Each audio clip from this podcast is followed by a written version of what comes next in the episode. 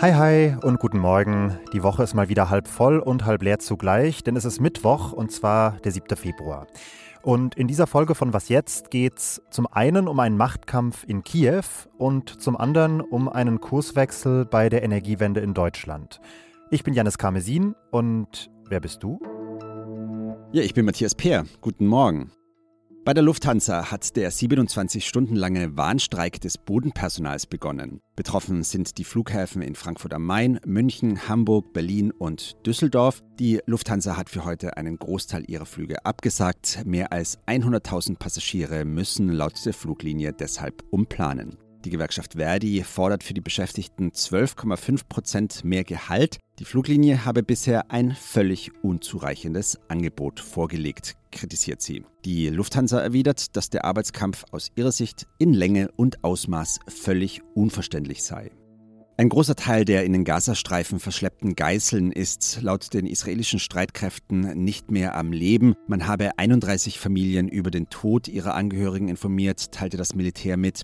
Mehr als 100 Geiseln werden demnach weiterhin im Gazastreifen festgehalten. US-Außenminister Anthony Blinken will heute bei einem Besuch in Israel über eine mögliche Vereinbarung sprechen, die zu ihrer Freilassung führen könnte. Zuvor hatte Katar mitgeteilt, dass die Hamas einen Vorschlag zu einer Feuer Winterpause grundsätzlich positiv sieht. Redaktionsschluss für diesen Podcast ist 5 Uhr. Es läuft momentan nicht allzu gut für die Ukraine im Krieg gegen Russland.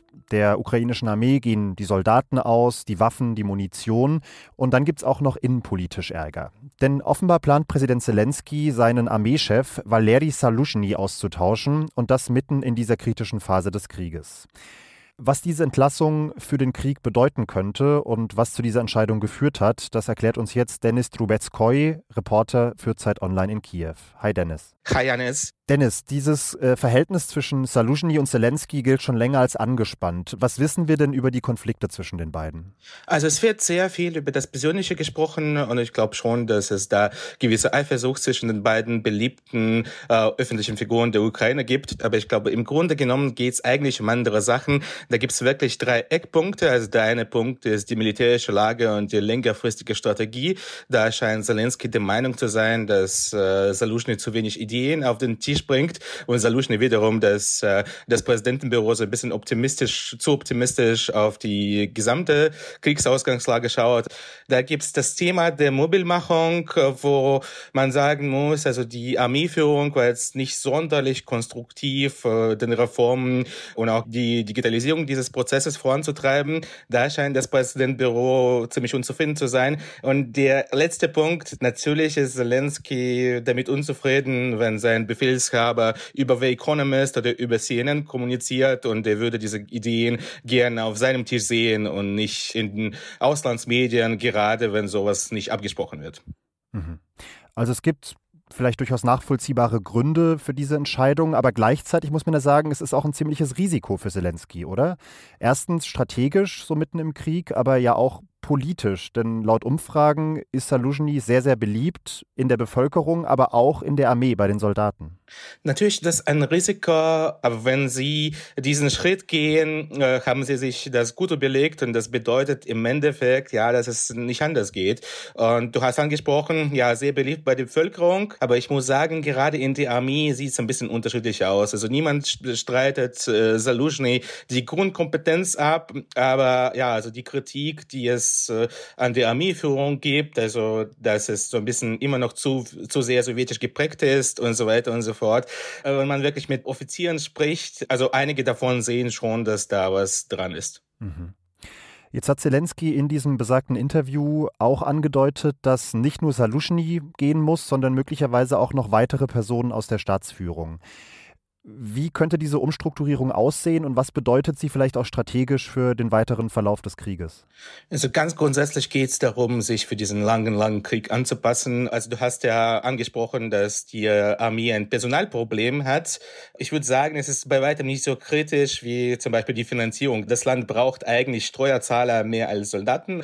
Aber es geht darum, sich längerfristig gut aufzustellen, auch für die Fälle, dass die internationale Hilfe kleiner wird. Und deswegen deswegen äh, wird die Umstrukturierung äh, sehr wahrscheinlich die aktuelle Regierung betreffen, aber auch das Präsidentenbüro. Also ich kann mir gut vorstellen, dass der aktuelle Ministerpräsident gehen muss. Ich kann mir gut vorstellen, dass wichtige Personen äh, im Präsidentenbüro entlassen werden, also gerade so Leute, die mit den Wirtschaftsfragen zu tun haben.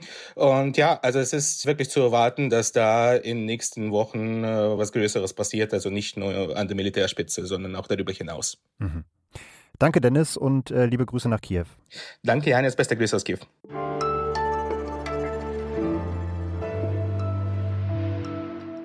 Und sonst so? Sogenannte Risikowarnungen sind an der Börse völlig normal. Unternehmen müssen gesetzlich Investorinnen und Investoren über besondere Risiken informieren, die mit ihren Geschäften verbunden sind. Das ist dann zum Beispiel oft eine Naturkatastrophe oder das sind schwankende Rohstoffpreise. Anfang dieser Woche hat jetzt Meta, also der Konzern hinter Facebook und Instagram, eine etwas andere Warnung veröffentlicht, nämlich eine zu den Hobbys seiner Führungskräfte. Der Chef Mark Zuckerberg und einige andere wichtige Leute aus dem Konzern machen in ihrer Freizeit nämlich so gefährliches Zeug wie Extremsport, Kampfsport oder sind Hobbypiloten. Und wenn ihnen dabei etwas passieren sollte, steht in dieser Mitteilung, dann könnte das erhebliche negative Folgen für die Geschäfte des Konzerns haben.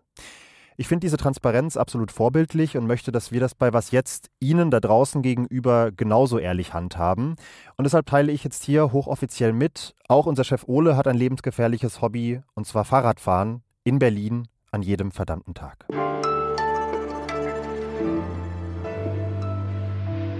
Der Neujahrsmorgen 2018 war für die deutsche Energiewende ein ziemlich historischer Moment. Denn während wir alle noch müde und verkatert im Bettchen gelegen haben, hat Deutschland um 6 Uhr morgens zum ersten Mal überhaupt in seiner Geschichte seinen gesamten Strombedarf aus erneuerbaren Energien gedeckt. Das soll mittelfristig nicht nur so für ein paar Stunden wie an diesem Neujahrsmorgen funktionieren, sondern auch dauerhaft. Blöd nur, dass die Sonne eben nicht immer scheint und dass es auch 2050 noch windstille Nächte geben wird. Und deshalb braucht Deutschland auch in Zukunft Kraftwerke, die unabhängig vom Wetter unseren Strombedarf decken können. Das waren bisher Kohle- und Atomstrom. Künftig sollen es vor allem Gaskraftwerke richten. In denen lässt sich nämlich auch grünes Gas wie Wasserstoff verbrennen.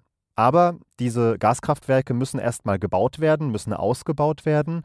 Und genau dafür hat die Bundesregierung am Montag einen neuen Plan vorgestellt. Der ist wichtig und deshalb schauen wir ihn uns jetzt an mit Marc Wiedmann aus dem Zeitwirtschaftsressort. Hallo Marc. Hallo Janis. Was sieht diese Kraftwerksstrategie denn jetzt genau vor?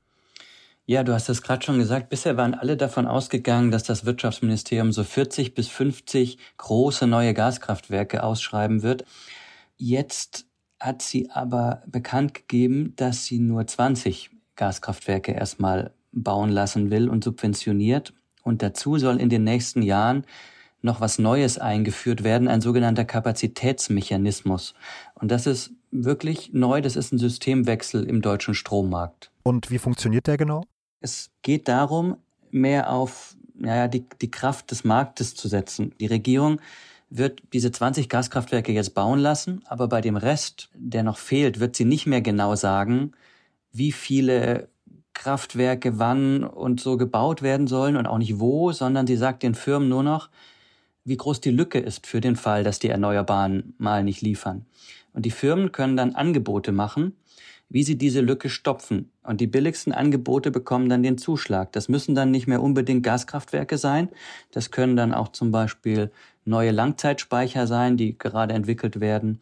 Oder es können sogar Firmen sagen, okay, wenn wir ein Problem haben mit dem Strom, dann können wir mal unsere Produktion kurzzeitig runterfahren und dadurch auch das Problem lösen. Das heißt, in der idealen Welt ist das die günstigere Lösung als der Ursprungsplan? Ja, in der idealen Welt bekommt der Staat dann super Angebote und kann sich sozusagen die billigsten raussuchen und vor allem sparen dann ja die Stromkunden Geld, weil die müssen das ja alles bezahlen über ihren Strompreis und über ihre Netzentgelte. Umweltschützer kritisieren jetzt, dass die Strategie sich nicht klar genug von fossilem Erdgas lossagt, sondern dass wegen dieser Technologieoffenheit auch Erdgas möglicherweise verbrannt werden darf, solange das CO2 nach der Verbrennung abgeschieden und unter der Erde gespeichert wird. Was steckt hinter der Debatte? Das Problem ist, dass es weltweit im Moment noch so gut wie keinen sauberen Wasserstoff gibt, schon gar keinen grünen, der mit Ökostrom produziert wird. Und man weiß dann auch nicht genau, was er kosten wird. Die andere Frage, die ungelöst ist, ist, inwiefern in diesen Gaskraftwerken in Zukunft das CO2 das beim Verbrennen des Gases entsteht, äh, abgeschieden und gespeichert werden darf. Da gibt es gerade noch sehr unterschiedliche Interessen, die miteinander ringen. Mhm. Wie schnell soll diese Kraftwerksflotte, die neue, denn einsatzbereit sein? Das ist ja durchaus entscheidend dafür, wann man wirklich final aus der Kohle aussteigen kann.